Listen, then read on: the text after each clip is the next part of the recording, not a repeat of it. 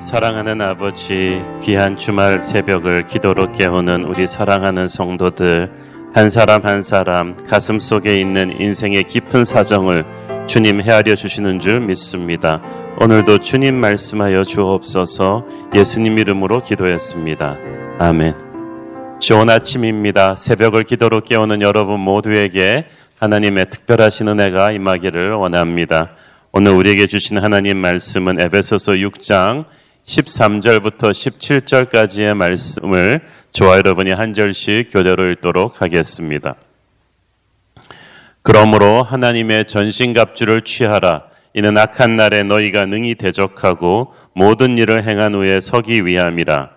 그런즉 서서 진리로 너희 허리띠를 띠고 의의 호심경을 붙이고 평안의 복음이 준비한 것으로 신을 신고 모든 것 위에 믿음의 방패를 가지고 이로써 능히 악한 자의 모든 불화사를 소멸하고 구원의 투구와 성령의 검, 곧 하나님의 말씀을 가지라. 아멘. 어제 본문에서 우리는 영적 전쟁의 중요성에 대해서 배웠습니다. 눈에 보이지는 않지만 우리가 살고 있는 세상 저변에서는 무서운 영적 전쟁이 벌어지고 있죠. 선과 악의 싸움, 하나님과 하나님을 대적한 악한 무리들과의 싸움, 예수 그리스도를 구주로 영접한 그 순간부터 우리는 원튼 원하지 않든 사탄의 타겟이 되었습니다. 우리가 영적으로 자라면 자랄수록 주님과 가까워지면 질수록 주님께 내 삶을 헌신하려 하면 할수록 우리는 무서운 사탄의 공격에 직면하게 될 것입니다. 사탄은 아주 잔인하고 아주 교활하고 아주 끈질기고 경험이 많습니다. 늘 우리의 약점을 노리고 있고 방심한 틈을 노리고 있고 교만한 순간, 기도 안 하는 시간, 예배하지 않는 인생을 기가 막히게 알아서 치고 들어옵니다. 그래서 우리는 하나님의 전신갑주를 입어야 한다고 어제 본문에서 바울은 권면했습니다. 전신갑주는 문자 그대로 온몸을 가리는 옷입니다. 전쟁터에서 적이 어디를 공격해 올지 모르기 때문에 온몸을 가리고 갑니다. 그래서 치명적인 급소를 보호해서 다시 반격을 하는 거예요. 중요한 사실은 하나님의 자녀된 우리에게 하나님이 구원받는 순간부터 이 전신갑주를 다 주셨다는 사실입니다. 중요한 것은 우리가 입으려는 의지가 있어야 된다는 거예요. 결단과 순종이 있어야 합니다. 우리는 우리에게 얼마나 큰 영적인 능력이 주어져 있는지 아직 감을 잘 못 잡고 있습니다. 사탄은 무섭죠. 그렇지만 주님은 사탄보다 훨씬 크신 분이십니다. 사탄은 우리를 잘 알고 있죠. 그렇지만 하나님은 사탄을 너무나도 잘 알고 계시죠. 우리의 힘으로 이 영적 전쟁을 싸울 수가 없고 하나님의 전신갑주로 싸워야만 하는 이유가 바로 그것입니다. 바울이 말한 이 전신갑주는 그 당시 세계를 제패했던 로마군의 그 전투복 복장을 염두에 두고 한 말인데 이 전신갑주 부분 하나하나를 바울이 이 영적인 메시지를 닮아 설명합니다. 먼저 진리의 허리띠를 매라고 했습니다.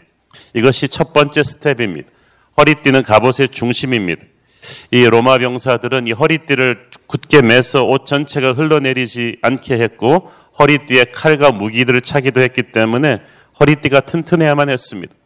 진리의 허리띠에서 진리는 예수 그리스도이십니다. 주님이 주신 복음입니다. 하나님의 말씀입니다. 이 진리를 확실하게 붙잡고 있어야 우리가 흔들리지 않습니다. 놀이터 공원에서 이렇게 무서운 롤러코스터를 탈수록 안전띠, 안전바가 다 더블로 돼 있어요. 그것을 꼼짝 못하게 잡아맨 다음에 우리는 가속도가 붙는 그런 그 롤러코스터를 탈 수가 있죠. 마찬가지로 우리는 눈이 팽팽 돌아가는 이 어지러운 세상 속에 살고 있는데 이 어지러운 세상 속에 살수록 우리가 하나님의 진리를 꽉 붙잡고 있어야 세상 풍조와 유혹과 거짓 소문에 흔들리지 않을 것입니다. 사탄의 특기가 거짓말하는 것입니다. 특히 사탄은 하나님의 진리를 아주 교묘하게 잘 비틉니다. 에덴 동산에서 이브를 유혹할 때도 하나님을 부인하지는 않았어요. 그러면 우리가 딱 거부하니까 하나님을 인정은 하지만 하나님을 오해하게 만들어 버립니다. 이게 반쪽짜리 진리를 가지고 하나님을 오해하게 만들고 그러면 우리는 하나님으로부터 멀어지게 되죠. 그래서 우리 하나님의 자녀들이 이 진리를 확실하게 알고 이 진리를 붙들고 가지 않으면 교회 다니면서도 형편없이 패할 수 있습니다. 사람들이 이단에 빠지는 것은 이단이 설득력이 있어서라기보다 진짜 제대로 된 하나님의 진리를 확실히 배우지 않았기 때문입니다. 진리를 확실하게 아는 사람에게는 가짜가 발붙일 틈이 없습니다. 우리는 단순히 교회 다니는 사람이 아니라 확실하게 진리로 무장한 사람이 되어야만 합니다. 그래서 우리 교회가 철저하게 말씀 중심의 강해 설교를 하고 1대1로 CS를 하는 이유는 우리가 진리 안에 확실하게 뿌리 내리기 위해서입니다. 진리로 허리띠를 매라는 것은 말씀을 제대로 알고 말씀을 늘 묵상하고 그 말씀을 순종하고 살아가라는 것입니다. 그래야 자신감이 생기고 영적 분별력이 생깁니다. 두 번째로는 의의 호심경을 가슴에 대라고 했습니다. 가슴 바지죠. 쇠사슬이나 강철 혹은 질긴 사자 가죽으로 목에서부터 허리까지 몸통을 보호했는데 특히 심장을 보호했습니다. 이것이 상징하는 바가 무엇입니까? 우리의 마음을 지키라는 것입니다. 인간에게는 항상 죄책감이 많습니다. 뭐가 잘못되면 다 자기 죄 때문에 벌 받는다고 생각해요. 그래서 사탄이 항상 우리의 마음, 우리의 양심을 공격합니다. 너 어제 친구 욕했지? 너 어젯밤에 이상한 생각했지? 그러고도 네가 크리스천이냐? 하나님이 얼마나 무서운 분인데 널 가만둘 것 같으냐? 집어쳐라. 너 같은 게 무슨 목사냐, 장로냐, 집사냐? 넌 안 된다. 참수하고 고발하는 것이 특기인 사탄은 우리가 조금만 잘못하면 득달같이 달려들어서 우리의 마음, 우리의 양심을 흔들어 놓습니다. 그러면 우리가 괜히 기가 죽고 우울증에 빠지고 하나님 볼 면목이 없어서 이렇게 영적으로 무기력해지죠. 그런 거예요. 영화를 보면은 과거 뒷골목 인생 살다가 이제 개과천선하고 결혼해서 새 삶을 살고 있는 사람이 있습니다. 근데 옛날 어두웠던 시절에 함께했던 동료가 다시 찾아옵니다. 다시 자기들과 일하자고 합니다. 싫다고 했더니 그러면 네 과거를 다 들춰내겠다. 다 네 지인들에게 말해버리겠다. 그러면 그 협박에 놀라가지고 그 죄의 수렁으로 다시 빠져들게 되는 경우가 있습니다. 예수를 믿으면서도 이렇게 자책감과 자괴감에 빠져서 영적으로 무기력해져 있는 사람들이 많습니다. 우리가 중요한 뭐 선교 여행을 앞두고 또 하나님께 헌신할 중요한 미션을 앞두고 사탄이 항상 우리의 이런 약점을 빌미로 우리의 마음을 공격해 옵니다. 이때 하나님께서 의의 호심경을 대라고 하죠. 여기서 말하는 의는 우리가 쌓아놓은 의가 아니라 우리를 위해 십자가에서 돌아가신 그리스도의 보혈의 의입니다. 그 보혈의 의를 가슴에 대고 우리는 담대하게 사탄을 꾸짖을 수 있습니다. 그래 사탄아 내가 과거에는 그랬고 지금도 내가 죄의 유혹을 무너지는 때가 많지만 나는 죄를 지었지만 나는 나의 의가 아닌 예수님의 십자가 보혈로 구원을 받았다. 이제 너는 내 죄를 가지고 날 더 이상 괴롭힐 수 없다. 그것이 십자가 보혈로 칠한 의의 호심경입니다. 그것이 가슴에 있을 때 우리는 마음을 강하고 담대하게 할 수 있습니다. 오늘 여러분이 지은 크고 작은 죄 때문에 사탄의 협박에 눌려 살아오신 분들이 있다면 지금 예수의 보혈을 가슴에 대고 자유를 선포하시기를 바랍니다. 우리가 죄를 지었으면 주님 앞에 회개할 일이지 사탄 앞에서 떨고 변명할 일이 아닙니다. 우리는 예수의 보혈로 마음을 덮고 의의 오심경을 덮고 담대히 승리해야 되는 거예요. 세 번째로 15절에 보니까 평안의 복음이 준비한 것으로 신을 신으라고 했습니다. 그 당시 로마 병사가 굉장히 기동력이 빨랐는데 그 이유는 가죽 샌들 같은 신발을 신었는데 빠르게 달릴 수 있도록 전투 전에는 뒤꿈치까지 완전히 착 달라붙도록 조여맬 수 있었습니다. 지금도 구두는 이태리째 좋습니다. 아주 그냥 그 로마 병사 때부터 가볍고 빠르게 튼튼하게 달릴 수 있도록 경사진 길이나 미끄러진 길도 잘 갈 수 있도록 이 땅에 이 신발 밑에 징이 딱 박혀 있었어요. 평화의 복음이 준비한 것으로 신을 신고라는 말은 이렇게 민첩한 군화를 신듯이 성도는 언제든지 뛰어나가 복음을 전할 준비를 하고 있어야 된다는 뜻입니다. 평화의 복음입니다. 인간은 항상 싸우지만 하나님의 복음이 전해지는 곳에 평화가 있습니다. 하나님과 우리가 화목하게 되고 사람과 사람끼리 화목하게 되고 어둠의 세력이 물러가고 그 사회가 변화가 됩니다. 하나님께서는 이 평화의 복음을 전하라고 전쟁 같은 이 세상 속에 우리를 남겨두셨습니다.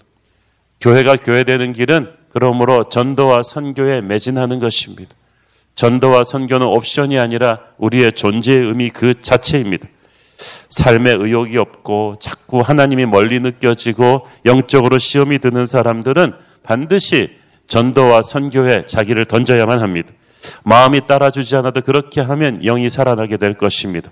이거 해야 교회가 살아날 것입니다. 우리가 적극적으로 전도하고 선교해야 합니다. 이것이 마귀를 이기는 길입니다. 영적인 전쟁은 복음 전파와 직결이 됩니다.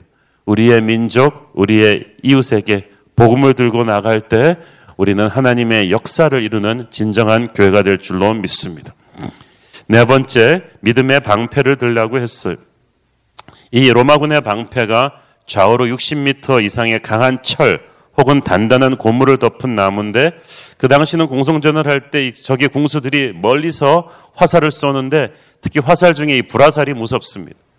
뭐 달려와서 꽂히면 사방을 그냥 불바다로 만들어 버리기 때문에 이 방패가 중요했는데 중요한 것은 이 방패 모서리들이 서로 붙일 수 있게 되었다는 거예요. 그래서 병사들이 이 수백 개의 방패를 쭉 붙이고 이열의 병사들이 그 방패를 좀 더 높이고 이렇게 하면은 거의 딱정벌레 같은 움직이는 탱크가 돼요. 그래서 달려드는 불화살을 막아냅니다. 사탄은 우리에게 그냥 화살도 아니고 불화살을 쏩니다. 작은 상처로 만족하지 않고 최대한 데미지를 확대시키는 거예요. 우리의 약점을 향해서 죄책감을 향해서 회개하지 않은 부분을 향해서 분열하는 마음을 향해서 겨냥해서 쏩니다. 저 멀리서 쏩니다. 어디서 오는지도 모르고 당합니다. 그래서 우리는 이 불화살을 막아낼 방패가 필요한데 이 방패 이름이 믿음입니다. 이 믿음은 구원받기 위한 믿음은 아닙니다. 이미 구원받은 성도들한테 쓰는 에베소서기 때문에 구원받기 위한 믿음은 아니고 이미 구원받은 사람이 매일매일의 삶에서 활용하는 행동하는 믿음이죠. 우리 안에 계신 하나님의 임재를 신뢰하는 것입니다. 모든 일에 우리는 여기서 보니까 모든 것 위에 믿음의 방패를 가지라고 했잖아요. 여러분의 직장 위에, 여러분의 가정 위에, 여러분의 취미 생활 위에 항상 믿음을 적용하라는 뜻입니다. 교회 밖에서 특히 모든 결정하고 행동하는 것에서 믿음으로 행동해야지 눈에 보이는 상황만 보고 조급하게 행동하지 말라는 뜻입니다. 사랑하는 여러분, 정말 믿음의 방패를 들어야 할 영역들이 우리 삶에 얼마나 많습니까? 은혜 받고 나갔는데 나는 믿음대로 살아보려고 하는데 나보다 약삭 빠르게 악하게 사는 동료가 나보다 빨리 승진해 버려요. 내가 힘들어지니까 주변 사람들이 나를 멀리 해요. 어, 믿었던 사람이 헤어지자고 합니다. 현실이 너무 어려운데 자꾸 이런 상황이 터지면은 우리가 의심하고 불안하고 원망하게 되죠. 하나님 잘 믿는데 내가 왜 이렇게 됐지? 하나님이 나를 쏙 빼먹고 잊어버리신 게 아닌가? 라는 마음이 자꾸 생기는 것은 사탄이 내 인생의 어려운 시즌에 이 의심의 불화살을 계속 날리기 때문입니다. 그래서 인생이 힘들고 어려울수록 우리는 선제 공격이 아니라 선제 방어로 믿음의 방패를 쫙 세워놔야 되는 것.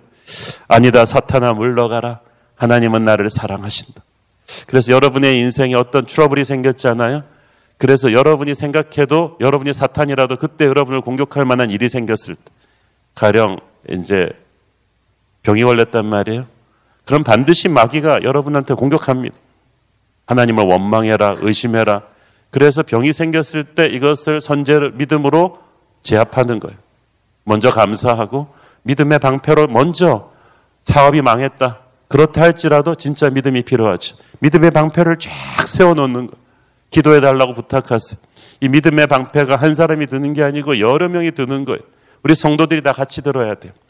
여러분의 인생이 트러블에 빠질 때마다 성도들의 중보 기도를 부탁해서 믿음의 방패를 사전에 쫙 세워놔요. 그러면 백발백중 사탄의 불화살들이 와서 꽂히는 것을 보게 될 것입니다. 방패 안 세워놨으면 큰일 날 뻔했다는 거예요.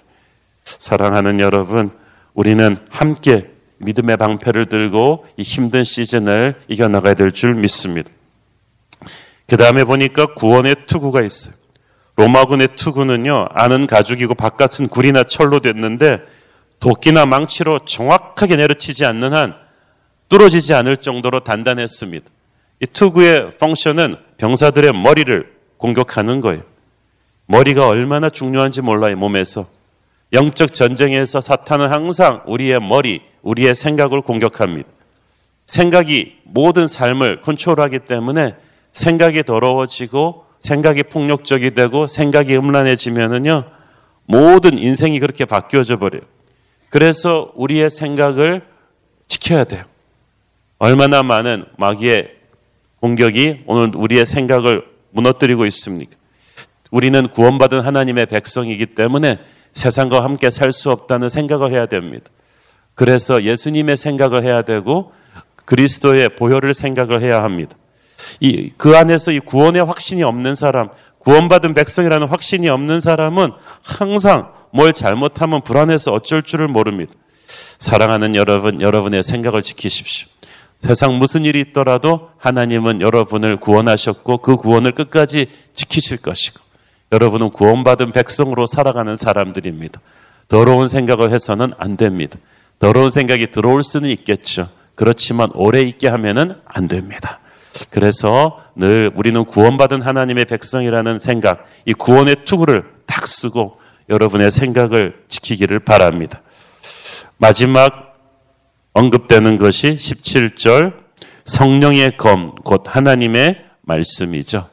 전신갑주에서 유일한 공격 무기입니다. 근데 이 칼이 재밌어요. 그 나라마다 칼이 다른데 지금 바울이 언급하고 있는 로마의 칼은 굉장히 비교적 짧은 칼을 드립니다. 로마군은 조금 길이 거리가 나면은 항상 창을 쓰고 거리가 가까워지면 바로 칼로 바꾸어 드는데 길고 무거운 칼을 휘두르는 적보다 훨씬 빠르고 민첩한 칼이 로마의 칼이었다고 합니다.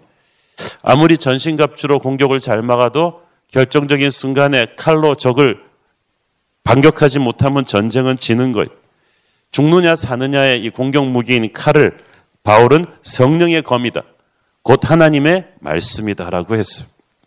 이 칼은 장식용이 아닙니다. 위협용도 아닙니다. 실전용입니다.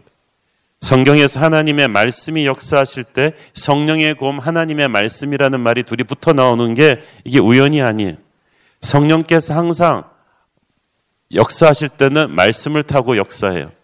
그리고 성령이 운행하실 때는 꼭 말씀이 떨어져요. 천지 창조도 이 어두운 세상 속으로 하나님의 성령이 운행하신 뒤에 하나님의 말씀이 떨어지죠. 에스겔의 해골 골짜기에서도 보면 그 해골들을 향해 하나님의 말씀을 대원하니까 성령의 생기가 들어오죠. 그래서 성령과 말씀을 항상 같이 갑니다. 성령 충만한 사람은 말씀의 사람입니다.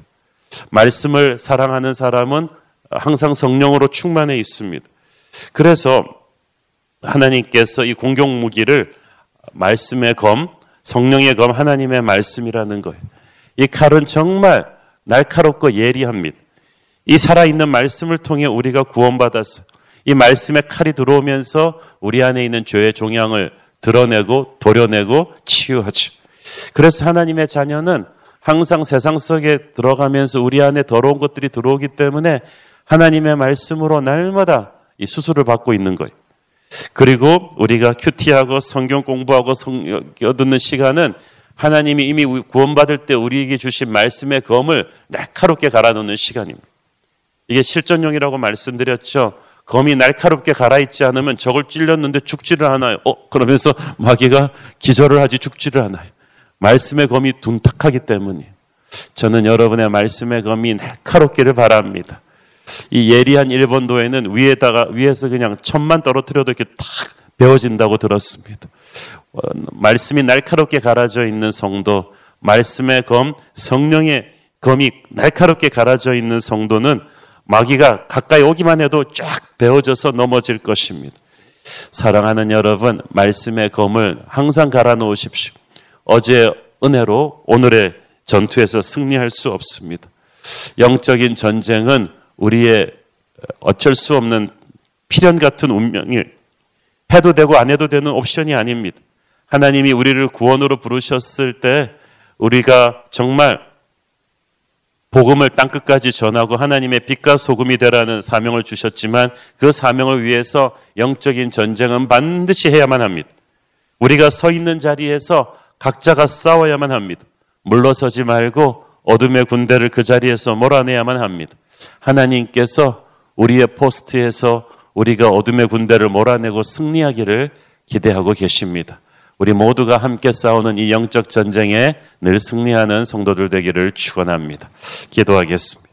주님 은혜를 감사합니다. 마지막 때에 우리가 정말 깨어서 기도하고 하나님의 전신갑주를 취하지 않으면 안 되겠습니다. 주님, 영적으로 각성하게 하시고 일어나 전신갑주를 입고 이 전쟁을 싸우게 하여 주시옵소서. 예수님 이름으로 기도했습니다. 아멘.